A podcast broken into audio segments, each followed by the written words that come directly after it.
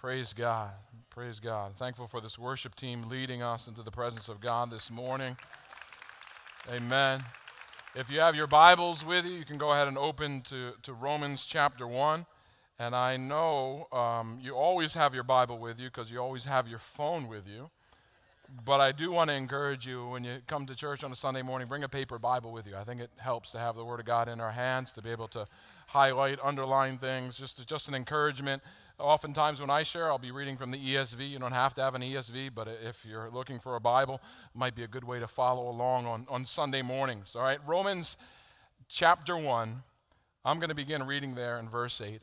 Paul writes this to the church in Rome. He says, First, I thank my God through Jesus Christ for all of you, because your faith is proclaimed in all the world. For God is my witness, whom I serve with my spirit in the gospel of his Son that without ceasing I mention you always in my prayers, asking that somehow by God's will I may now at last succeed in coming to you. For I long to see you, that I may impart to you some spiritual gift to strengthen you. That is, that we may be mutually encouraged by each other's faith, both yours and mine.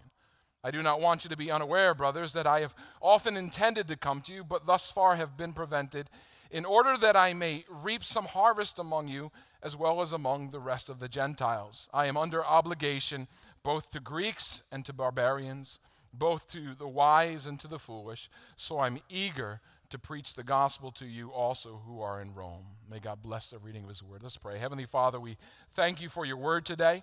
We believe it's, it's living and active. And so, Lord, we come to it this morning with awe, with an expectation Lord God, believing that you desire to speak to your people. And so I pray in this moment, Lord God, you'd remove any distraction, you'd allow us just to focus in on your word, and Holy Spirit, that you would speak. Lord, we thank you, Lord, that we don't have to walk out of here the same way we walked in. We pray you would do something in this moment that would mark us by your word and by your spirit. In Jesus' name we pray.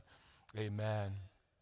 Well, praise God. We are in the midst of a series uh, on the book of Romans, and we're still there in chapter 1.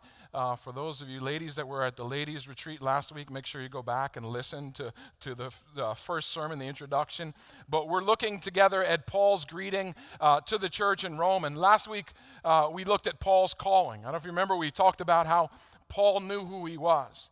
He knew his identity as a, a servant of Jesus Christ. He recognized that Jesus was his Lord and his master. He also knew that he was an apostle, meaning he was one that was sent out by God and he knew he was set apart for the gospel of God.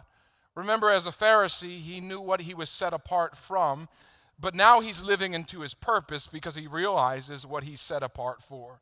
And can I just say this morning, you and I too have not simply been set apart from things, we've been set apart for something, right?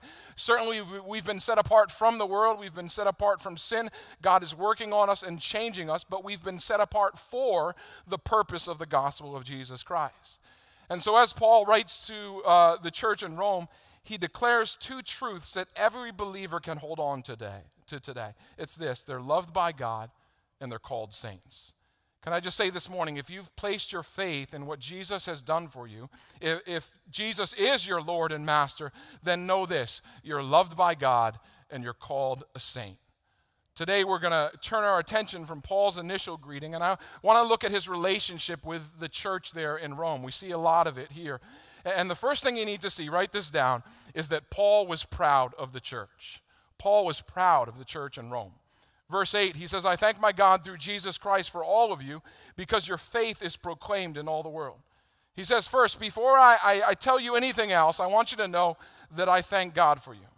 Paul mentions there that he prays for them. He, he, he does that in most of his letters, but notice how he begins verse 8. He says, I thank my God for you. It's a shame that some of us think of prayer as a crisis event, right? I'm in trouble, I better pray, right? Things are getting really bad, all we can do is pray. But he says, first of all, I pray and I thank God. His, his first prayer activity is not, I'm in trouble, help. It's, God, I thank you. And he's thankful for the church there in Rome. Paul also says this uh, elsewhere in Scripture. He says, In everything give thanks, for this is the will of God in Christ Jesus concerning you. Now, what is he thankful for? He's thankful for their saving faith, Understand when we talk about the citizens of Rome, most of them were not known for their faith. Most of them were known for their immorality and their drunkenness and their idolatry and their greed and gluttony and sin and wickedness and pride and selfishness. And yet, here is a group of people who are living completely different. Why? It's because of their faith in Jesus Christ. And so people are talking about the church in Rome. There, there's word getting out there. And, and I imagine some of the conversations when something like this Did you hear about so and so? They were asked to declare that Caesar is Lord, but instead they said, No, Jesus is Lord and Master. They, they may have shared stories of how these Christians would actually go out and search for babies that were abandoned. Even with boats, they would go under the bridges to rescue babies that were thrown into the river to drown. I'm sure the stories spread of how these Christians risked their lives to care for the sick during times of plague. And, and so he says, I'm thankful for you because the word is spreading. Paul's not only thankful for their faith, listen to this, he's thankful to the source of their faith. He says, I recognize it's through Christ Jesus. In verse 1, we read of the gospel of God. This means that God sent the good news. In verse 9, we read of the gospel of his son that, that is good news about Jesus Christ. Paul cannot forget that it was the Son, Jesus, who made the sacrifice. And so he thanks God through Jesus Christ because he knows this it's Jesus that has made all the difference in the Romans' lives. It's Jesus that's made all the difference in our lives. Amen?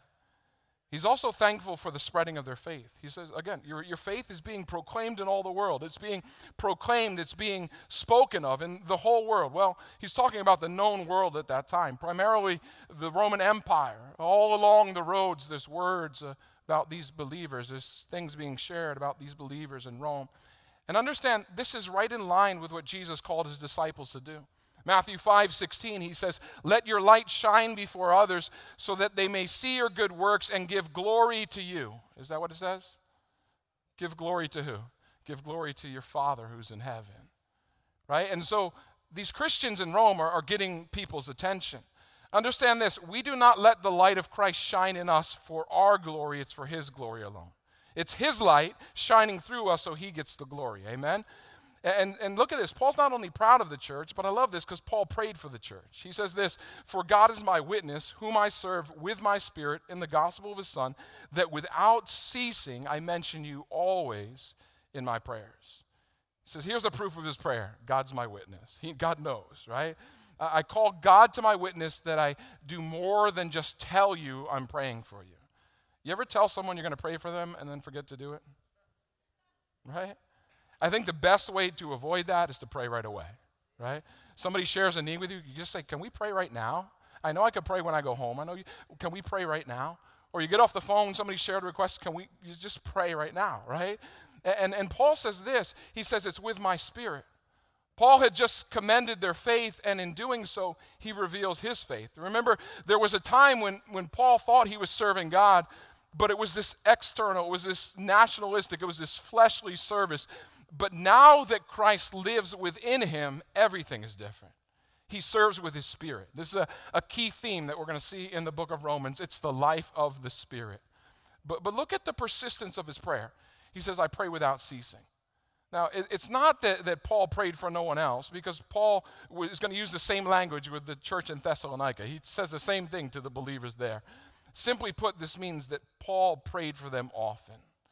Now, think for a moment about how much Paul had to pray about. I can't even imagine the number of his contacts. He didn't have a computer, he didn't have an iPhone, right? I don't even know if he had an address book, and yet he knew people by name and he prayed for them by name. And so when Paul tells us to pray without ceasing, I believe he practiced what he preached. Why? Because his spirit is in the service of the gospel of Jesus Christ. And so he's praying. He's praying that the gospel will go forth. He's praying that believers would be strengthened. He's praying for the opportunity to, to come to them and to, to minister to them personally. You see, Paul had this great vision that the world would know the gospel of Jesus Christ, and he knew that would only happen if believers were established in the faith. If they stayed strong, even in the midst of persecution, and became a living witness of the power of God to transform lives.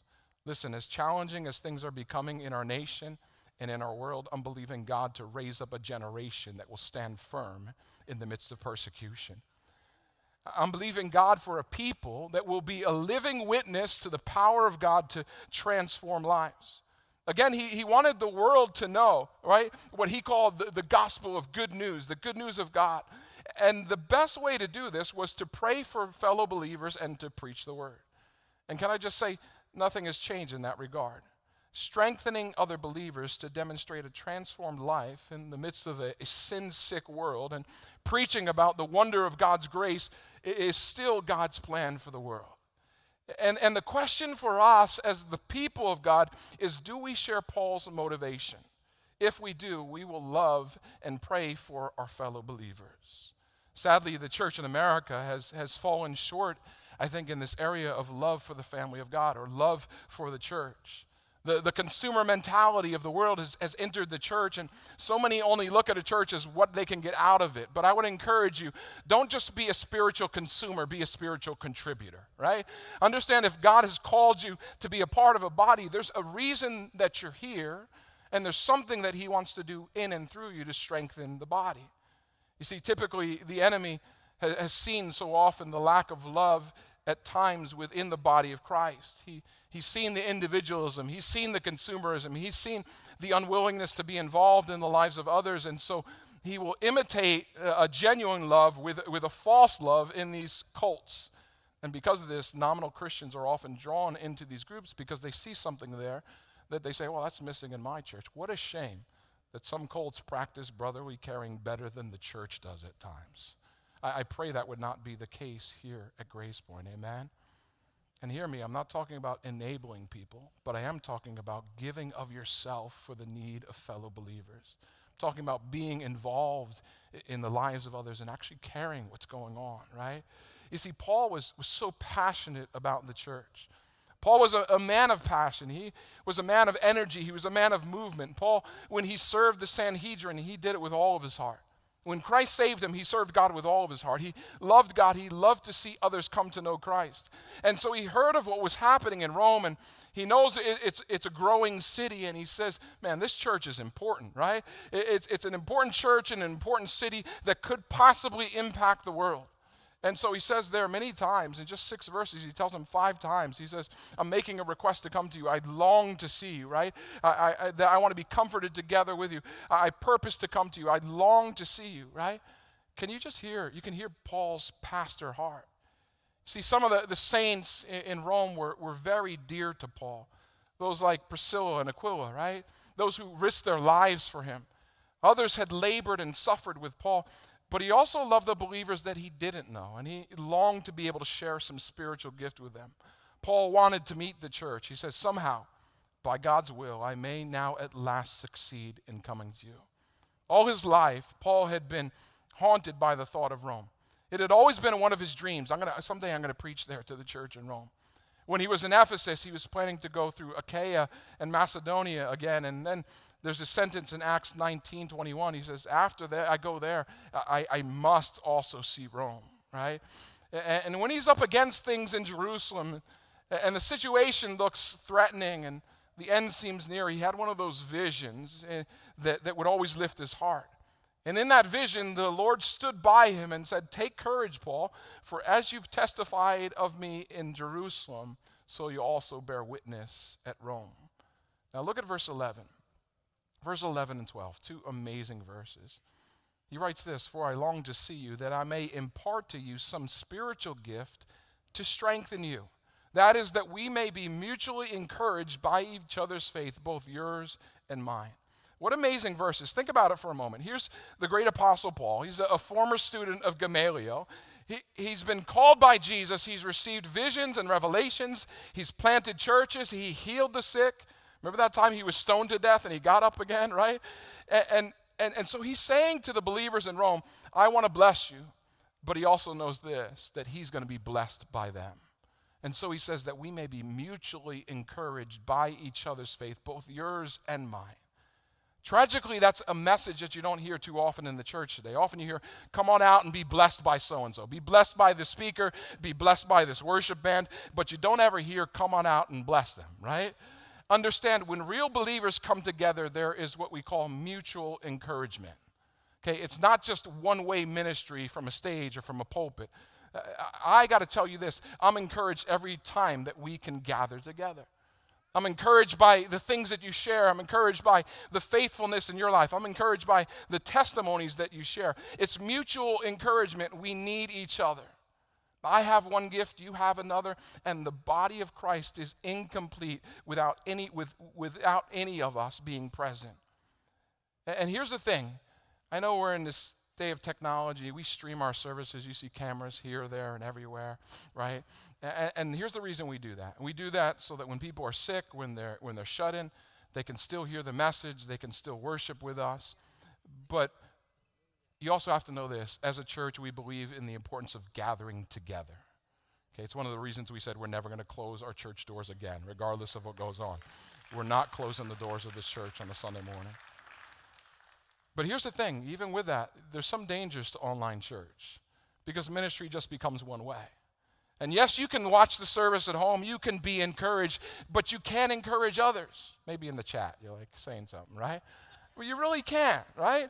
And so I, got to say this if you're streaming this service right now and you're streaming from somewhere far away, we pray that the messages bless you, they minister to you, but streaming cannot be a substitute for a local church.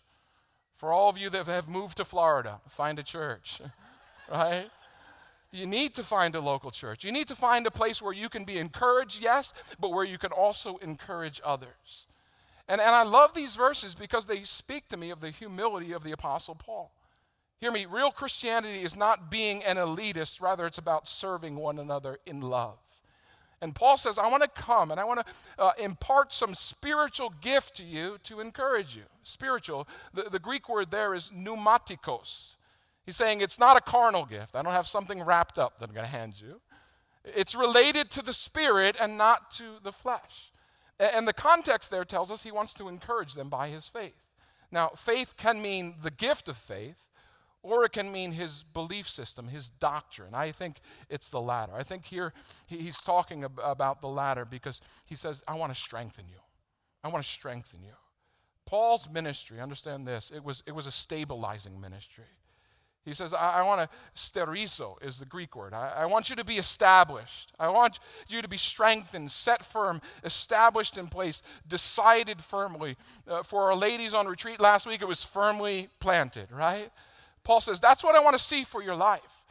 In chapter 16, Paul's going to say this Now, to him who is able to strengthen you, according to my gospel and the preaching of Jesus Christ. Who is able to strengthen you? It's God is able to strengthen you, right? It's the power of the Holy Spirit that will strengthen us. Scripture says that those who wait upon the Lord will renew their strength.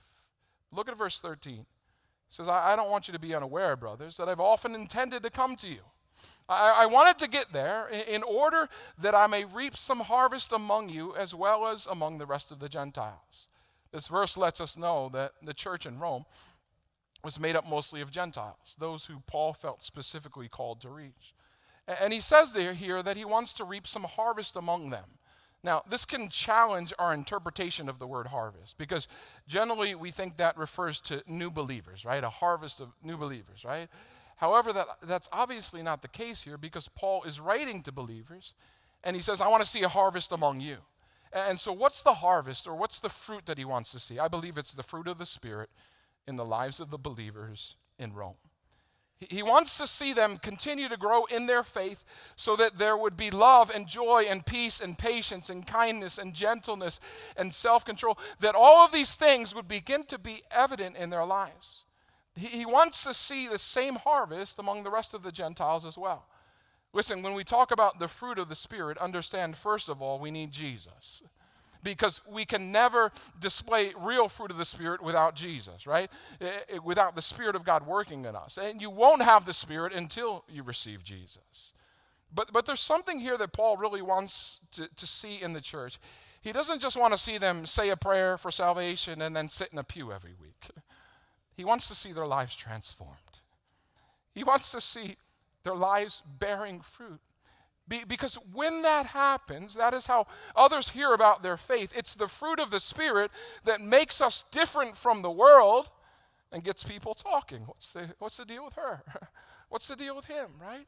Understand, it's the fruit of the Spirit that causes the church to advance. Paul wants to reap a harvest in the church in Rome because he knows how strategic it is to the advancement of the kingdom of God around the world.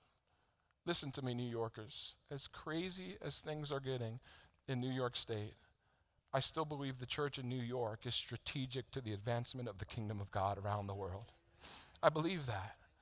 And there may be easier places to live as a Christian, but I don't think they're nearly as strategic or instrumental to what God is going to do in the coming days.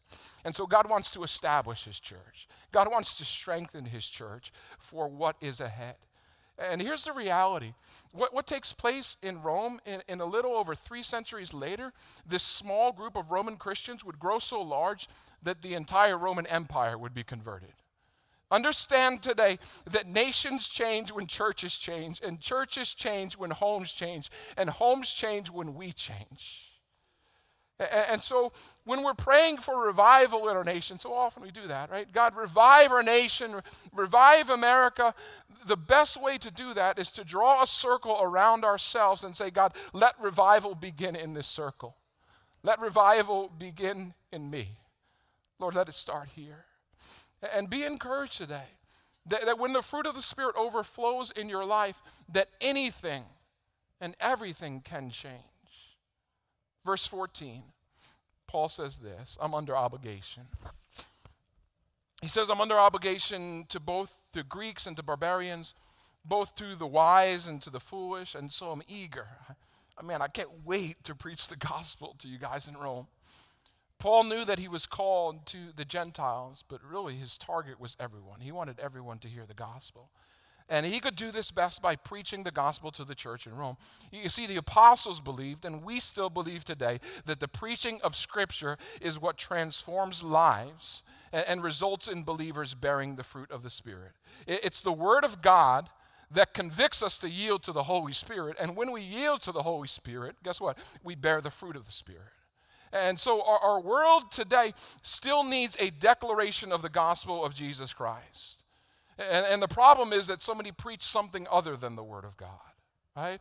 Well, they may throw a verse in here or there, but understand it's the transforming power of the Word of God that changes us. And when you go into a church, you will know if Christ is preached through the word because you'll sense the power, right? And that word begins to go to work. It's the word of God that challenges us, it's the word of God that guides us and, and corrects us and, and instructs us. It's the power of God to change us. This is why Paul tells young Timothy, he says, Timothy, preach the word, preach the word, preach Christ crucified. We had an opportunity during our sabbatical, sabbatical time to, to travel through uh, Charlotte, North Carolina. I don't know if any of you have gotten to the Billy Graham Museum down there, the library. Uh, tremendous testimony to the life of Billy Graham and his ministry. And as we walked through there, I was just so impressed by how this man, simple man, preached the simple gospel and saw lives changed. Preached the simple gospel. He preached the cross. He preached the cross. For any of you young people who are sensing a call to go into the preaching ministry, preach the Word of God. Preach Jesus. Preach Jesus. Preach Jesus. He's the salvation of God. Preach Jesus. He's, he's the grace of God. Why would you preach anything else? And so Paul says he has an obligation. Look at this. He has an obligation for those he's called to reach. Do you realize today that we have an obligation? Do you realize that, church? We have an obligation to those that God has called us to. Oh, it's a privilege to share the Word of God. It's a privilege to, to share the gospel. It's a gift, but I want you to know it's also an obligation because we have been bought with the greatest price. If you know Jesus as your Lord and Savior, you have something that the world so desperately needs. Can I just say, love has been invested in you? And here Paul says he's eager to preach the gospel. In 1 Corinthians chapter 9, he says, there's this necessity that's laid on him to preach the gospel. He says, Woe to me if I don't do it. And I would say, Woe to us if we don't yield ourselves to the lordship of Jesus Christ and to his calling over our lives to declare the gospel of Jesus Christ. But Paul says this He says, I'm a debtor both to Greeks and to barbarians, both to wise and unwise. Now, let me unpack that a little bit because there are a couple of ways that you can be in debt. Obviously, if you borrow money from someone, you're in debt to that person, right? You have to pay off whatever you borrowed from them, and you're in debt to them uh, until you pay them. That's why Dave Ramsey says that debt is dumb. Some of you need financial peace. Debt is dumb, right? Why? Because you're a slave to the lender. But there's a second way you can be in debt. You can be given money from someone for someone, for a third party, right? They, they hand you $100 and say, can, can, I give the, can you give this to so and so, right? Can you, can you give this to her, right? At that point, you're, an, you're a debtor to who? To the person who the money belongs to, okay? It doesn't belong to you, okay? Uh, you owe a debt, and the way you pay that debt off is by taking the money and not spending it at the cafe, okay? You take that money and you give it to who it belongs to right? You deliver it to them. You're in debt to them until you've given it to them. That's how Paul uses this phrase. He says, I'm a debtor, both to Greeks and barbarians, both to wise and unwise. I've been given something, and it's not just for me. I'm in debt to give it to someone else. That's how he uses the phrase I'm a debtor, both to Greeks and barbarians, both to wise and unwise. What is the debt? It's the gospel. I'm in debt to share the gospel with people. And so my obligation is not to, to hoard the gospel message, it's to proclaim it. That's the debt, right? Way back in, in, in the book of Second Kings, I want to share a story with you as we prepare to close, as the worship team comes. There's, there's this amazing story. And we're told that there was a, a famine in Samaria. And the Syrian army had encamped around Samaria. Their plan was to destroy it. And so in chapter 7, it says that there were four lepers that were hanging out at the gate of Samaria. Four lepers. Understand, in those days, leprosy was a death sentence. Eventually, this disease would consume them. They were destined to die. And the only question at that point was what is going to take their lives first? Will it be the leprosy or will it be starvation? Because, again, there's a famine in the land. And so here they are, they're, they're in, in, in dire straits, and they look at each other. And one leper says to his friend, You know what? Guys, we're going to die. Why should we just sit here until we die? If we go into the city of Samaria, we're going to die there too because there's no food in the city. But what if, just, just hear me out, guys, what if we go into the camp of the enemy? What if we go to the camp of, of the Syrians and, and we turn ourselves in? I know it's a long shot, but they might feed us a meal. Sure, they're the enemy. Sure, they could kill us, but so what? We're going to die anyway. If they do feed us, that's great. If not, what have we got to lose? And so they go to the Syrian army. And when they arrive in the camp, you know the story? It's totally empty. There's, there's no one there in the camp. The army of the, the, the, Syrians had imagined that they heard the sound of chariots. They thought that an army had come, an army like the Hittites or the Egyptians had been hired by the Israelites. And so they, they, they were afraid. They thought they were surrounded and they fled the city. They ran out of the, their, their camp there. They left their tents and they left everything in it. And so picture this four lepers come walking into an empty camp, and the tents are filled with food and wine and gold and silver iPhones. Everybody left their iPhones. They were in a rush. And so they do what? They do what anyone would do in their position. They start eating and, and drinking and, and, and they're celebrating. They're going from tent to tent. Look what I found. And they begin to hide things in the ground and say, you know what, I'm going to come back for that later. They're, they're celebrating and, and they're enjoying life. And they're saying, how awesome is this? Who's got it better than we do? Look at all that we have. And then all of a sudden, in the midst of their celebration, they realize and they look at each other and they say, wait, what we're doing isn't right. What we're doing is not right. For this is a day of good news, and yet we remain silent. We, we found the enemy camp with all of its supplies. We owe it now to the people in the city of Samaria to tell them there's food in the camp, there, there's provision in the camp. This is a day of good news, and yet we remain silent. And I got to tell you, I'm still waiting for the church in America to wake up and say, you know what? What we're doing is not right. This is a day of good news. We have good news, and yet we remain silent. We're debtors. We're in debt to our families and our friends to tell them. We're in debt to tell them there's provision for you. There, there's grace that's available to you. Can I tell you about Jesus and, and what he's done for my life? You see, I think Paul understood it li- rightly that he was in debt to the gospel. And so you and I now have a debt to the world. We have a debt. And, church, we can't stay silent. There's salvation that's available, there, there's grace that, that God is offering. And so Paul says, Man, I'm, I'm in debt. I'm a debtor to everyone. Now, there's a lot in these verses that, that we could unpack, but I just want to close by encouraging you. Would you stand with me today? I just really want to encourage you as the body of Christ. And maybe even right now, Holy Spirit's speaking to you in one of these areas and, and, and beginning to convict you. But I want to encourage you that anytime you walk through the doors of this church, you have the opportunity, anytime we have the opportunity to gather like this as the church uh, with other believers, I want to encourage you be humble enough to realize that you can be blessed by every believer. And understand this today that the kingdom of God will advance in Rockland County when the Holy Spirit is made manifest in us. Because the darker this world gets, the more that the fruit of the Spirit will make us radically different than the world around us. And it's that difference that's going to draw people to Christ. It's the good news of Jesus. That's why next week Paul's going to say, I'm not ashamed of the gospel, for it is the power of God to salvation to everyone who believes. But I want to close today by, by opening up these altars. And I believe the Holy Spirit wants to do a work in lives right now. When we talk about the fruit of the Spirit, obviously it's not something that we can work up, it's what the Holy Spirit does within us. When we talk about a boldness to share the gospel, it's not something we can work up in and of ourselves. We're afraid, but the Holy Spirit can give us boldness.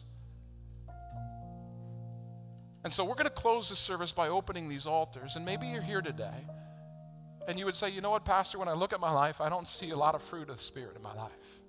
I don't see love and joy and peace and, and patience. Well, here's the thing if you want to see those things, it's by surrendering to the Holy Spirit. Scripture says, You have not because you ask not. It also says that if we pray in, in accordance with God's, anything in accordance with God's will, He will do it. And can I just tell you, it is His will that the fruit of the Spirit would be evident in your life. And so maybe you're here today and you say, I'm not seeing that fruit. I want to encourage you in just a moment. You can find a place at these altars and just say, Holy Spirit, do a work in me. Holy Spirit, I need you to, to change me. I need you to shape me. He desires to do that work in you. And here's why He wants to make you radically different. He wants to allow you to shine as a light in a dark world. But some of you today, if you look at your life, you realize you're not opening your mouth. You've been blessed. You've received grace. You've received mercy. You can come in here on a Sunday morning and say, Isn't this great? Look at all that we have. Look at all the way that we've been blessed. But maybe this morning, the Holy Spirit is just convicting you and saying, What you're doing is not right. It's not right that you would hoard this to yourself. You need to begin to open your mouth. There's people that come to mind even right now. You need to begin to open your mouth. You need to begin to speak to. You need to begin to declare the goodness of God. If you want boldness today to share the gospel, it comes through the power of the Holy Spirit. And so, as we close today, these altars are going to be open. I'm going to ask the pastors and the elders and the deacons to come. We're just going to pray over you. And we're going to pray for an infilling of the Holy Spirit. If you desire more of the fruit of the Spirit, ask for it. He desires to fill you today. If you desire to be bold in your witness, ask for it today. As we close, just come. Just begin to come. Just begin to move out to these altars, find a place we would be honored to pray over you, pray for you. We're just going to ask the Holy Spirit to fill you afresh and anew, give you a new boldness, to allow the fruit of the Spirit to be evident in the body here at Grace Point. Let's pray. Let's worship.